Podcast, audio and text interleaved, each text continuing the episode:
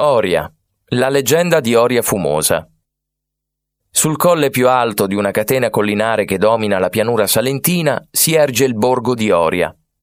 Erodoto racconta l'origine antichissima del paese risalente addirittura al 1200 a.C. Fu quando i cretesi naufragarono sulle coste del Mar Ionio e decisero di costruire un centro abitato proprio su quello strategico colle.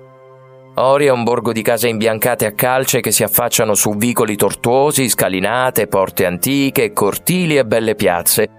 Da una di queste si ammira la cattedrale barocca che nella cripta conserva undici corpi perfettamente mummificati. Sono i membri della confraternita della morte. Percorrendo il sentiero che sale verso l'alto, si raggiunge il maestoso castello svevo su cui aleggia una storia dai contorni misteriosi. Durante la costruzione delle mura del castello si verificò uno strano fenomeno. Più si aggiungevano pietre alle mura e più quelle cadevano a terra.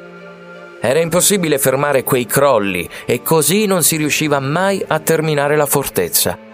Dopo aver provato diverse soluzioni, tutte fallimentari, rimase allora l'ultima opportunità, la consultazione dell'oracolo. Si interpellò dunque quella voce divina e si ottenne il suo responso. Bisognava sacrificare un'innocente fanciulla e seppellire il suo corpo tra le mura del castello. Nessuno avrebbe mai voluto sentire una simile risposta, ma ormai era fatta. Se quella era l'unica soluzione possibile, bisognava seguirla. Accadde quindi che una notte una giovane del paese fu rapita e uccisa. Il povero corpo esanime venne nascosto sotto le pietre delle mura. Quando la madre della fanciulla scoprì l'accaduto, si disperò. Iniziò ad urlare e imprecò una sentenza con tutto il fiato che le rimaneva. Possa Oria fumare nei secoli e per sempre come fuma di dolore il mio cuore pieno di strazio.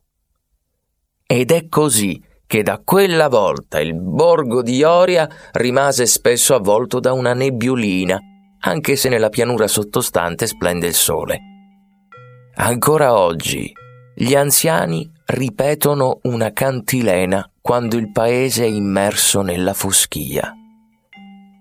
Ad Oria, fumosa, uccisero una bambina, tanto piccola che potevano metterla in una tasca.